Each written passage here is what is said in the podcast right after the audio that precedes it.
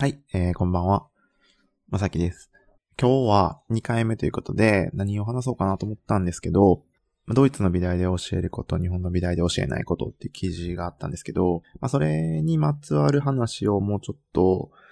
えー、いろいろしてみようかなと思います。まあ、僕は日本の、まあ、芸術系の大学を出て、その後、まあ、ドイツの美大に5年間通ったんですが、その、ドイツ全体、まあ僕のが通った、その、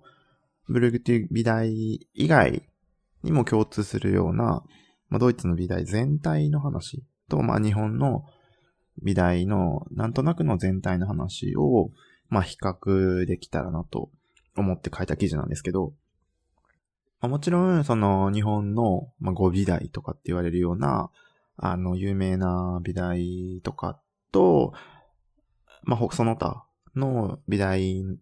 で、まあ、教えていることとかやっていることっていうのは、まあ、結構差があるのかな。特にまあ、東京芸大とかの、あの、卒業した人の話とか、まあ、卒展とかの内容を見ても、まあ、少し違うのかなと思うこともあるんですけど、逆に、その、なんていうのかな。有名な教授がずっといる美大だからこそ、まあ何年も割とこう、同じな、古典的なというか、まあコンサバティブなことを教えているっていうことも逆にあったりするのかなっていうのが印象ですね。で、そのドイツ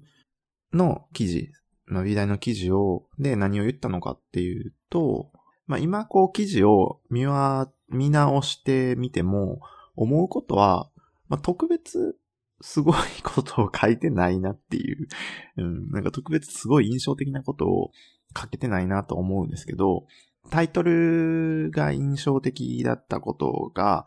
まあ、割とこう、バズった理由の一つというか大きな要因なんだなと思いますね。うん。で、まあ、書いてあったことを話す、簡単にかいつまで話すと、まずは、まあ、ドイツの美大と日本の美大の大きな違いが一つと、その後、まあ、ドイツと日本の、その、アートシーンとアートマーケットの規模の大きさの話と、まあ、ドイツだけじゃないけど、欧米で何が求められているのか、まあ、アートに対して何が求められているのかと、まあ、日本が求め、日本の中で求められているものが若干違うんじゃないかなっていう話の、まあ、大体3点で話をしてましたね。この記事はね。ここで書いてあったことは、まあ、そのドイツの美大と日本の美大で教えること、まあ、求めることの内容の違いっていうことなんですけど、わかりやすく言うと、まあ、ドイツは、あのー、外見の綺麗さとか、まあ、そのクオリティ、なんていうのかな。そう、表面的なクオリティよりも、内面的なクオリティをとても求められるということですね。でこれは別にドイツだけじゃなくて、まあアジア圏以外、特に欧米の、まあ今のアートシーンの中で評価、まあ現代アートって言われるような、そのジャンルの中で求められることっていうのが、まあそのコンセプトの重要性とか、まあ、特に僕が今ブログでね、一番こう中心として伝えようとしていることが、まあそれのことなんですけど、まあ、コンセプトの重要性とか、まあ、その、ただ、自分の感性とかで描くような絵ではなくて、えー、自分、まあ、他の学問から影響を受けているものだったりとか、まあまあ自分のアイデンティティを反映させるっていうのは別にいいんですけど、もうちょっと学術的なことっていうことをとても求められがちであるということはよく、まあ、ドイツの学生なり、まあ、ドイツの今のね、活動、活躍されている、今現代アーティストを見るととても思います。うん、抽象的、まあ、抽象絵画っていうのが多い、絵画で言うとね、抽象絵画が多いんですが、まあ、なんで抽象絵画が多いかっていうと、結局は、まあ、その、コンセプト重視だからっていうことに、まあ、行き着いてしまうんですよね。うん。でもまあ逆に、その、まあ学生なり現代アーティストを見ても、あのー、コンセプト重視で、特に学生だと、あの、もう外見がぐちゃぐちゃな学生とかも結構いるんですよね。うん。中身にこう、え、こう考えすぎて、まあ、とても学術的とか、うん、すごくこう、凝った内容ではあるんだけど、いざ表面を見てみると、すごいことになってたりとか、その表、要は外見からでは、中身はさすがにな、わかんないよっていう、ちょっとこう、そういう意味での自己満足みたいなことを、というか自己完結してるというか、その、外見から見て作品の中身が見えるような作品じゃなくて、もう、なんていうのかな。中身がすごく、すごく詰まってるけど、外からはもうそんなの絶対わかんないよっていう作品も逆に結構こう、マイナス面を言うと、思うことも多いのかな。見える、そんな作品が多いのかなとも思います。まあ多いというか、多々あることですね。で、まあ逆に日本はどういうことか、どんな状況なのかなっていうと、とても、えー、工芸的であると言わ、言いやすいかな。言わざるを得ないっていうとあれですけど、どの美大、まあそれこそ有名なね、美大の作品とかを見ても、すごい綺麗っていうのが、まあ個人、まあ、アジア圏で通ずる評価の一つかなと思います。クオリティが何よりも高い。うん。すごく技法的なこともあるし、時間がかかるようなね、あの、例えば、すごく細かい作業がされてるとか。でもなんかそれってちょっとこう、工芸的なのかなと。まあ、工芸的っていう形容の仕方が正しいのかなはちょっと微妙ではあるんですけど、まあ、ドイツと対して言えば、こう、中身で勝負するというよりも、外見で勝負するっていう感じの方が大きいかなと思いますね。うん。で、これは本当に、あの、日本だけじゃなくて、中国とか韓国とかの現代アーティストとか学生の作品を見ても、これは結構言えることで、あの、まあ、どっかドイツやらオランダやらアートフェアに、まあ、出ることが結構あるんですが、まあ、その中でもやっぱり、あのもちろん世界から、世界中から出展してくるギャラリーっていうのがすごく集まってるので、何十カ国から様々なね、ギャラリーが、あの、アートフェアに作品を出してくるんですけど、まあ、アートフェアってこう、エリア、まあ、ブースにね、分かれて、各ギャラリーが作品を展示してるんですけど、展示販売してるんですけど、その上にね、そのブースの、まあ、右上とかに、こう、5の、5C とか、こう、要はブースの、まあ、マップでわかるように、何番のブースで、ギャラリーの名前とどこの国から来たみたいな国が書いてあるっていう、その、なんていうの、表札みたいなのが各ブースの上に書いてあるんですけど、まあ、それを見なくても、もう作品を見れば、アジア圏なのはすぐわかるっていうのはすごく多くて、まあ、本当にわかるんですよね。その、特に、日本、中国、韓国のギャラリーは、一回見たら、パッと見てもすぐわかる。っていうのは、あの、コンセプチュアル系の作品が圧倒的に少ないんですよね。で、まあ見てもかなり綺麗な作品。まあ特に絵画で言えば、圧倒的に人物画とか風景画とかがすごく多くて、まあ、その、まあ抽象画がかなり少ないっていうのと、なんていうのか、別にその、具象画と言われるようなものとか風景画とかっていうのがダメっていう話では全くないし、コンセプチュアルじゃないっていうことでは全くないんですけど、まあ見たらさすがに何を書こうってしてるのか、何を表現してるのかっていうのは、すごくわかりやすい作品っていうのが、まあ多いのかなと思います。うん、逆に、それこそアメリカとかだと、あの、逆にわけわかんないっていうのが 多かったりするけど、まあ、ポップアートというか、あの、モダンアートみたいな、もう本当に、はっていう、何なのこれみたいな作品っていうのは、まあ、シュレアリスムから来て、コンセプチュアルアートとかって、まあやっぱアメリカは結構先導してたのもあって、あの、結構謎、パッと見ては謎みたいなのは、アメリカに多かったりもするんですけど、で、これも、まあ、あの、ブログでも書いたんですけど、もう一つ日本の作品っぽいなと思うのは、あの、まあ、風景画とか人物画とか、まあ、モチーフは何でもいいんですけど、表面的なクオリティの以外に特徴を挙げるとしたら、とても、あの、感受、感性的というか、情緒的な作品が非常に多いですね。これは、まあ、あの、日本でアートってどういう風に表現されてるか、アーティストってっていうと、まあ、感性豊かでとか、うん、なんかこう、感受性が、とかね、こう自分の感性で絵を描くみたいな表現をされてることがまだあるぐらい、本当に、こう、自分の中の感情だったりとか、まあ、ストーリーだったりとか、まあそういうものを、あの、書いているが多いのかなと思いますね。まあ別に逆に悲しいでも何でもいいんですけど、まあ感情、うん、感情がとてもキーになってたりとか、まあちょっとポエティックな作品が多かったり、とか、まあファンタジー系とかね。うん、なんかそういうのは結構日本っぽいなぁと思います。うん。で、まあ逆に、その、で、なんで、あの、こういう差が出るのかっていうと、日本のそもそも芸術の文化っていうのが、あの俳句とかね、文字で伝えるっていう文化がまず先行してたんですよね。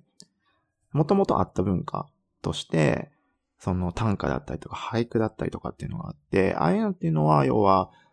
共感性を求める作品なんですよね。こう自分、太陽を見て、季節のあれを、なんか感じを感じて、なんて素晴らしいんだろう。これって素晴らしいよねっていうことを表現して、あ、すごいな、そうだよね。なんてこう、そんな些細なことに気づけるなんて、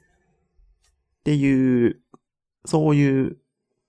媒体というか、そういう技術が問われていた作品があって、その後、まあ、工芸的なもの。まあ、日本って本当に工芸作品がすごく多いですけど、何でもいいです。こけしだろうが、なんか、壺だろうが、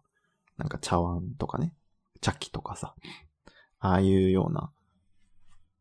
ものだったりとか、っていう、そういう工芸的なもののクオリティだったりとか、まあ、匠的なもの。っていうのが、まあ、結構評価をされるからこそ、それと、その二つがね、混ぜ合わさると、こう、まあ、多くの日本人作家の感じになるのかなと思います。で、まあ別にそれが悪い、言い悪いの話ではもちろんないんですけど、ただ、こと、現代アートのジャンルで考えると、あの新しくはないよねっていうのが、まあ、一つ言えることかなと思います。っていうのは、まあ、その自分の表感情なりとか、まあ、そういうものを表現するっていうのは、例えばロマン派だったりとか、印象派だったりとか、まあ、絵を綺麗に描くっていう話だったりとか、だったら、わかんない。ものによると思いますけど、まあ、進行点主義だったりとか、写実派だったりとか、見たものをどう表現するのか、自分の感じたものを表現するのかって話になってくると、ね、印象派とか、その、表現主義とかって話に、の時代で、まあもう散々世界中でやられてた話なわけですから、今、その、それをやっても、新しくはないよねっていう。なので、まあその、今現代アートで求められているもの、まあ評価される、評価されないもので、やっぱり新しくハッとさせられるもの、すごい目の付けどころだったりとか、あの、アートっていうものは学問、美術っていうのはね、学問のもの一つなので、まあ、学問としての新しい価値っていう、まあわかりやすく言うと科学でいう新しい発見みたいなね、うん、ノーベル賞みたいなことっていうのは、あの、そういうものがこう評価される一つのパーツ、メソッドになってるわけですから、こと、感情だったりとか、まあそういうものを表現したもの、表現主義、印象派に見られたようなことを今、こう出されても、現代アートとしては評価は得にくいのかなと思うことがまあ一つですかね。うん、まあこれはまたちょっと別の話になってくるので、あの、まあ美大の話と少し離れてきているので、とりあえず、まあその、言えることっていうのは、評価される、されないの話。まあ、学生の差っていうのは、まあこういうことが大きいのかなと思いますね。まあ大学の話に戻すと、まあ要はそういう、あの、評価されるものの差があるからこそ、からこそなのか、どっちが起因要因なのかわかんないですけど、あの、教授のスタンスっていうのが、まあ、そもそも大きく違うのが、まあ、ドイツ、日本の美大の差の一つかなと思います。まあ、どういうことかというと、まず、ドイツの美大はとても少人数制ですね。まずは。あの、学科によって、毎年数人しか取らないんですけど、授業の形態が違って、例えば日本の大学だと、まあ美大にもよると思うし、一般大学のあれでは当てはまらないかもわかんないですけど、まあゼミ配属みたいなことで、まあ日本の普通の大学だったら、まあ4年生から、まあ、ゼミ配属みたいな感じになって、各教授に、まあ、ゼミ生が、4年生がね、入って、っていうのが、まあメジャーだと思うんですけど、ドイツは、そもそも入学の段階でゼミ分けされているというか、その例えば絵画科だったら、絵画科に三、まあ、何人か先生がいて、まあ、教授がいて、その教授にそもそも入、入ることになる。まあ、文科生みたいなことにもともとなるんですよね。だから、1年生の段階から、あの、まあ、ゼミが始まってる状態になります。なので、その、問題になってくるのは、どの教授につくのか。とか、まあ、その、大学が、まあ、知名度を上げたいからっていうことで、有名な教授を呼んでるっていうことが、まあ、多々あるんですけど、まあ、その教授に、の名前に惹かれて、まあ、入ってくる学生も多いっていう状況で、で、まあ、低学年というか、まあ、1年2年とかっていうのは、基礎授業があったりとかして、まあ、デッサンの授業があったりとか、まあ、なんか技、技法の研究の授業があったりとか、素材研究の授業があったりとか、まあ、いろんな授業があると思うんですけど、まあ、それに参加して、まあ、週の、まあ、この週っていうのは、アトリエの週で、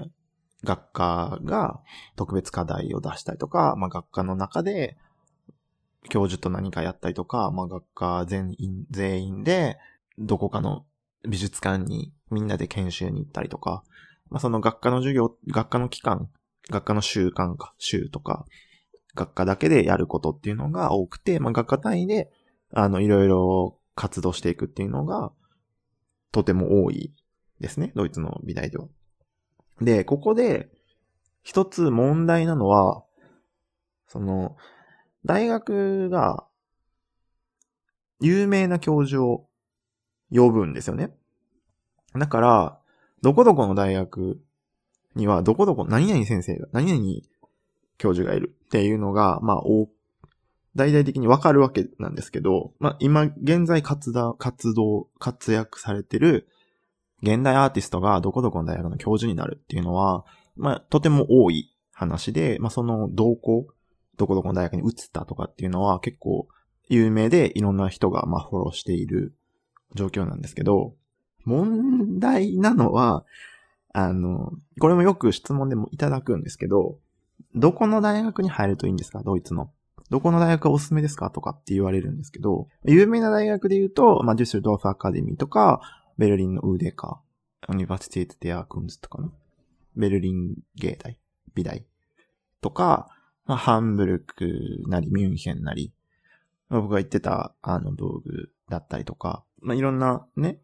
あの、有名美大っていうのはあるんですけど、結局、なんでその大学が有名なのかっていうと、わかりやすく言うと、以前有名な教授がいたんですよ。例えば、ジュスドーフだったら、ゲイハット・リヒターがいたりとかね。このゲイ、この大学で、教授をしていたことがある人っていうのが、まあ名前が有名になったりとか。まあもちろんすごい作家だったから、有名にはなってるんですけど、一番大きな問題は、有名なアーティストだからって言って、優れた教授かどうかっていう指標にはならないんですよね。こう、どこ、大学をドイツの美大を受験しようと思って、大学選びをして、で、この教授のためにこの学科に行くってしても、その教授が優れた教授なのかどうかっていうのは、いささか疑問であるわけ。で、もう一つさらに言えば、有名な現代アーティストなので、まあめちゃめちゃ忙しいんですよ。自分の作品作んなきゃいけないし、世界中の美術館で展示で回ってたりとか、なんだらかんだらして、大学にいないんですよね。大学にいないから、もう本当にいないんですよ。うん、週に1回も会えない。月に1回も会えない。2、3ヶ月会えないみたいなこともすごく多くて、これはね、その僕の大学だけじゃなくて、どの大学に行っても、大体そうでみんな学生が愚痴をこぼしているっていうのがあって、で、じゃあどうなるのかっていうと、その、まあ、ドイツの美大の教授とかっていうのは基本的に、まあ、美大だけじゃなくて、まあ、文化的に先生っていうものが、ものは生徒に対して、ああしなさい、こうしなさいっていうことはあんまり言わないんですよね。うん、日本だと、まあ、なんか、ダメだ、これはダメだ、こうしろ、みたいなことを言う人、ね、教授とかっていうのも、もちろんね、生徒を育てるっていう意味で、あのやる人は多いのかなと思うんですけど、欧米だと、そもそも文化的に親だろうが先生だろうがっていうのは、その生徒がやること、子供がやることに対して、これはお前間違ってるみたいな、ダメだみたいなことを言うことってのはすごく少なくて、まあ、君がそうしたいんだったらもっとこうした方がいいんじゃないかとか、こう、生徒のやりたいことを尊重して、で、こう、こうしたらもっと良くなるんじゃないっていうようなアドバイスをするっていう教育方法っていうのが基本なんですね。で、まあ、基本的にだから、放置、放置型と言わざるを得ないというか、まあ、放置、放任っていうのが、まあ、言葉のあれはちょっと良くないかもわかんないけど、まあ、それが多くて、その、生徒は好きに自分の作品を作ってよくて、まあ、それを見せて、で、まあ、こういうことをやりたいんだったら、まあ、こんなアーティスト見たらとか、こうした方がもっといいんじゃないとか、って言われるんですけど、大きな問題のうち一つは、教授が、その有名な教授が好きで入った子が、その教授がほとんど、その入学してみて、蓋を開けてみたら、その教授がほとんどいないってなったら、どうなるかっていうと、その教授の真似事をし出すことが多いんですよ。その教授に褒めてほしいとか、評価をしてほしいっていうのがすごく多くて、強くて、結果的に、その、まあ、この前も言ったみたいに、ヤーレスアウス、アウスしてるのっていう、今、ちょっと時期、もうちょっと前か。学内展示の時にパッて見ると、もう 教授の作品ほぼ丸パクリじゃんみたいな作品ってすごく多くて。でこのどこどこの有名な現代アーティストの学科の生徒が、そのアーティストの作品っぽいものを作るっていうのはすごくよくある話なんですよね。うん、よく見かけます。うん。まあ、わかりやすい話で、まあ、その教授に褒めてもらいたい、評価してもらいたいっていうのもそうなんですけど、まあ、その教授が、例えば、その、ね、具象画の、具象画の教授で、で、具象画で、まあ、自分のポジションを築いてきて、今でも世界中で展示をしているみたいな作品を作っていて、その人が絵画家の一番上の教授だったりすると、要は、抽象画をやりたくて、あの、入った学生が、その教授、具象画の教授にアドバイスを求めることになるんですけど、さっきも言ったみたいに、有名な教授だから、優れた教授なわけではないので、彼は結局、彼がいいと思うことを相手に伝えちゃうんですよね。こうした方がいい。なぜなら僕はこうやってきたから、みたいなことになる。ですよね。うん。結果的に、だから同じような作品になっちゃうよねっていう。な、なんて説明したらいいかな。その、ちっちゃなことでもなんですけど、例えば、僕が通ってたブルグ・ギプヒンシュタインの美大で、絵画家だと、まあ、一瞬だけ来た、一年ぐらいいた教授がいたんですけど、ちょっと入れ替わりが激しい時期で、で、その教授は割と、なんていうのかな。彼女の作品の中に、こう、絵画のの中にね、こう、太い線が入る、入っている作品が結構多くて、うん、で、それから 数ヶ月後に他の生徒が、その太い線を入れ始めるっていうことがあって、うん、僕は結構その下の科の学生を、アシスタントでね、科のアシスタントを、の補佐をしてたので、そう、あの、下の学生にこうアドバイスする。要は僕とか毎日アトリエにいるので、教授とかアシスタントよりも、その、僕が今日アトリエをこう回ってるので、まあいるので、話をしやすいっていうことで、まあよく僕がその下の学生に、こういう方がいいんじゃないとか、こうした方がいいんじゃないかとか、っていうアドバイスを少し受ける立場にいたんですけど、だから結局、これはどうしたの？どこから出てきたの？っていう話になっちゃって、な本当にそういう些細な教授の作品のこの部分っていうのをなんかちょこっと取り入れちゃうとかっていうのは、その、生徒たちも別にすごい真似したいとかっていうことがあるわけではないんけど、ただ、こう、その有名な教授だからこそ、正解がそこにあるわけ。一番近くに、一番信頼できる人、ね、自分の教授。で、そこに正解があるわけですよね。この、現代で成功している作品が、こう、さらにそこの人が教えてくれるっていう環境だから、あれをやれば正解なんだ。あれをやれば成功なんだって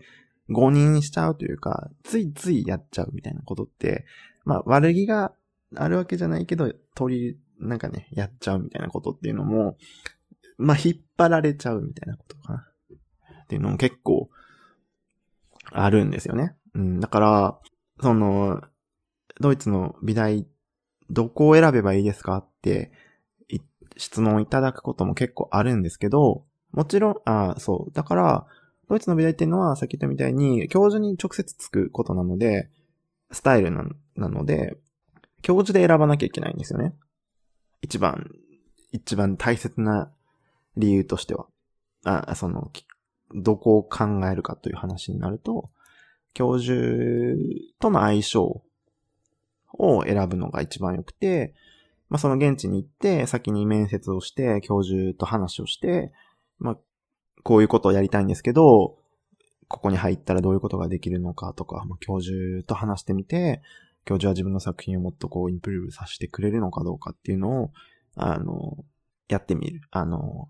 直接話してみたりとかして、やってみるのが一番大事なんですけど、一番危険なのは、その有名だからっていう理由で、この教授を選ぶ、この大学を選ぶっていうのをしちゃうと、蓋を開けてみると、教授全然学校に来てない。大学にいない。2、3ヶ月に1回とかね。すぐ、その、まあ、メールとかでアポイントを取って、何日の何時から1時間、まあ、なり30分なり、その、教授とのミーティングの時間をもらえるっていうアポイントを取るんですけど、まあ、それを突然ぶっちぎられるとか、うん、まあ、よくある話なので、そうすると、もう本当に個人でやっていくだけになるので、まあ、それで変な口立ちをされないから自分の作品に集中できるっていうのはもちろんそうなんですけど、まあ、大学という場所で、こう、学びたいみたいなことを考えると、その有名な教授だからそこに行くべきなのかっていうのは一つの疑問点ではあるのかなと思います。まあでも、あの、別の話をすれば、やっぱり、この教授の生徒だったっていうのって、まあステータスになるんですよね。その後の活動に。うん、例えば、それこそゲイハート・リヒターの教え子だったっていうような言われ方で、まだ言われて、もう結構な年齢の現代アーティストでも、ゲイハート・リヒターの最後の教え子だとしてとか、まあそのマイスタ・シュラーっていう、あの、まあ大学、えー、なんていうのかな、まあ博士に近いようなマイスター・シュラーっていう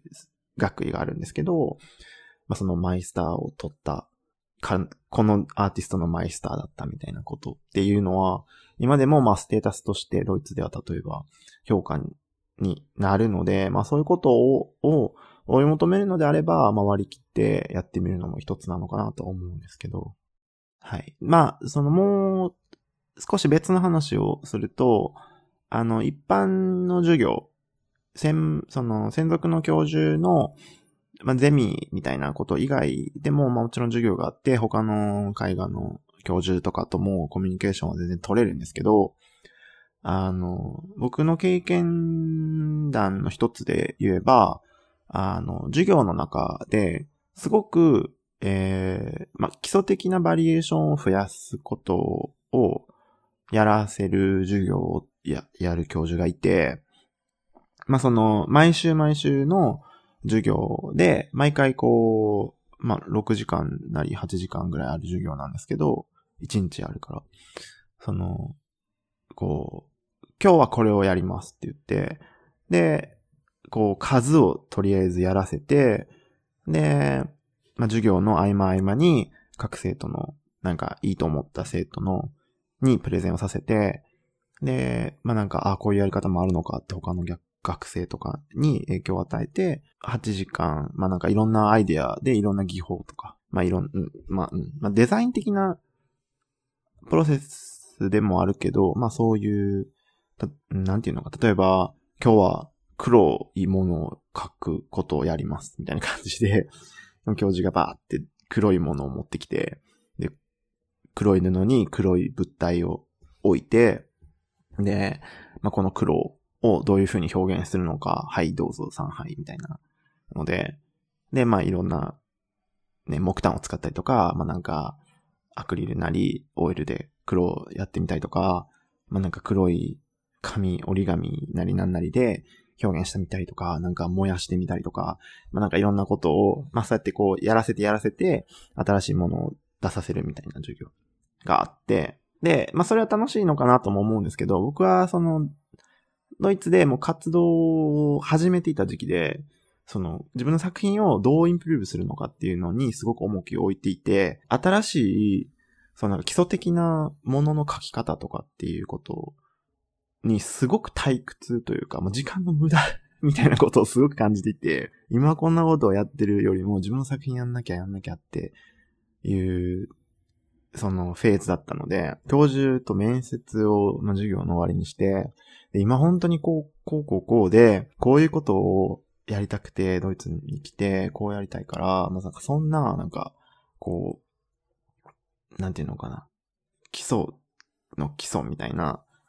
なんかそのバリエーションを自分の中で増やすみたいなことをやりたくはないんです、みたいなことを言ったんですよ。まあその、本当にね、毎週毎週違うこ、違うなんか表現の仕方。今日はなんかエンボスでやりますとか、なんか今日は透明なものを書きますみたいなのとかっていうのをやってたから、僕は書きたいことも決まってるし、やりたいこともビジョンが見えてるから、それをこうどんどん良くしていくために時間を使いたいって話をして、必修の授業だったんですよ、それが。で、必修科目だったから、来なくてもいいみたいな話にならないから、なんとかしてほしいんですって言ったら、結局、あの、授業を受けないことになって、そう。でも、あの、授業、その、楽器の最後にテストというか、プレゼン、今までの授業のやったものを全部プレゼンをするっていうのが、まあ、その、授業の、あの、成績の出し方だったんですけど、なので、その、楽器の最後のプレゼンの時に、僕が今この期間で作った自分の作品をプレゼンするので、それで成績を、こう、あの、評価を埋め替えてほしいですって言って、分かった、じゃあそうしようってなって、結局僕その授業で1.0をもらったんですよね。確か。だから、一番いい点をもらって、そう。だから、まあ、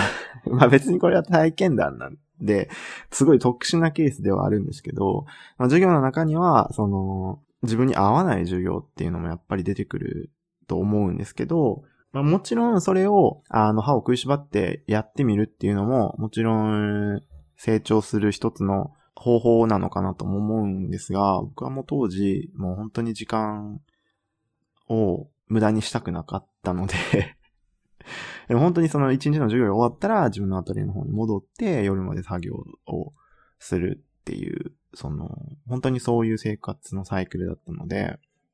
授業が終わったらアトリエに戻るって言って、アトリエに朝から行って、授業のために一回外に出て、キャンパスのね、別のキャンパスまで行って、戻ってきてっていうのがすごくこう、時間ロスだなと思いながら、まあでも必要な授業とかね、もちろんあるので、自分も興味のある授業もあるので、もちろんいろんな授業を取ってたんですけど、まあでもどうしても相性が合わなくて必修だったりとかした場合は、まあなんかそういうこともありなのかなと思いますね。うん、まあその、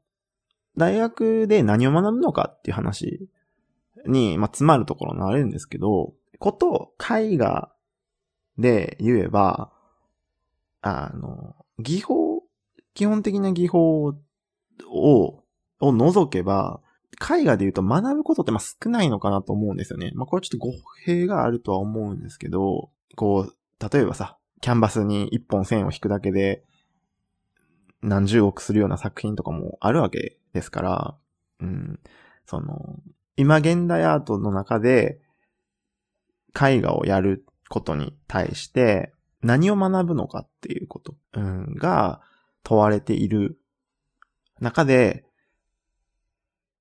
何が正解なのかっていうのは、その人それぞれだと思うんですよね。まあ、例えば、その、絵画以外で言えば、まあ、うちの大学では、まあ、例えばガラスのうん、ガラス学科っていうわけじゃないけど、立体とかを作るような学科だったりとかすると、まあ、ガラス工房にね、毎週毎週とか、まあ、各週とかで行って、ね、その子の、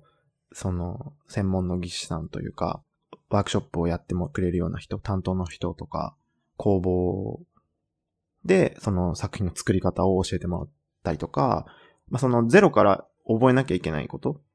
技法としての知識だったりとか、まあ、常にそういう専門の、工房には専門の技師さんとかがずっとついてくれて、学生の面倒を見てくれるので、あの、その人たちにずっとこう、細かな技、技術のクオリティとかを教えてもらうっていう学科ももちろんあるかなと思うんですけど、それとはまた別で、本当にその絵画で言えば、まあそういうのってまあ少ないよね。うん、他のそういう専門技術とかが必要なジャンルのものと比べると、やっぱり少ないわけなので、絵画だと。だから結局、絵画の学生で何をやんなきゃいけないのかっていうのは、まあ、やっぱりいろんな基礎知識を入れることっていうのは大事なのかなと思うので、まあ、ドイツの美大では本当に、あの、まあ、心理学とか、哲学、美術哲学とか、まあ、美術史の授業っていうのはすごくすごく多くて、まあ、美術史の比重が多い話は、まあ、別の、あの、回でやろうかなと思うんですけど、まあ、最初に言ったみたいに、学問的価値がどれくらいあるのかっていうこととか、現代アートとしての新しさをどういうふうに発掘して発見していくのかっていうことに対して重要なことっていうのは、まあ、やっぱり美術史なり哲学、美術哲学の最初の、ね、美術とは何なのかとか、その、美術史で過去の美術を知ることによって、じゃあ、今何が新しいのかっていうことを知らないと、まあ、新しいものっていうのはやっぱ作れないわけですよね。何が新しいのか、何が古いのかっていうのを知らないと、やっぱり問題で、そこら辺はすごく日本の美術の、まあ、美大教育にとても、とても欠如していることで、日本の美大にももちろんね、美術史っていうのはあるんですけど、まあ、美術の、美術史の授業の数も少ないし、ドイツと比べるとね、全然少ないし、あの、やってる内容も、まあ、オムニバス的なことではなくて、もっともっと細かい専門的な研究者としてやってる人が美大にいるので、まあ、その人たちの研究内容とかを教えてもらうわけですから、まあ、かなり専門的な話をの美術史の授業が多いんですけど、ドイツだと。まあだからそういう考えて、こう、日本の美大生の美術史への取り組み方とか、まあ僕もそうでしたけど、うん。だやっぱそういうので、やっぱ美術教育の中で、比重ってのは日本ではすごくすごく低いので、まあ、そうなってくると結局新しいものっていうのが生まれにくいのかなとも一つ問題点としてはあるのかなと思うんですけど。まあ、話がね、あの、まあ、その美術史の話とかっていうのはまた別の回にやろうかなと思うんですけど、ドイツの美大と日本の美大で、まあ、やっぱ大きく変わることっていうのは、まあ、教授とのあり方の、あり方が大きいかなと。まあ、長くなってしまったので、まあ、ドイツの美大についての話は、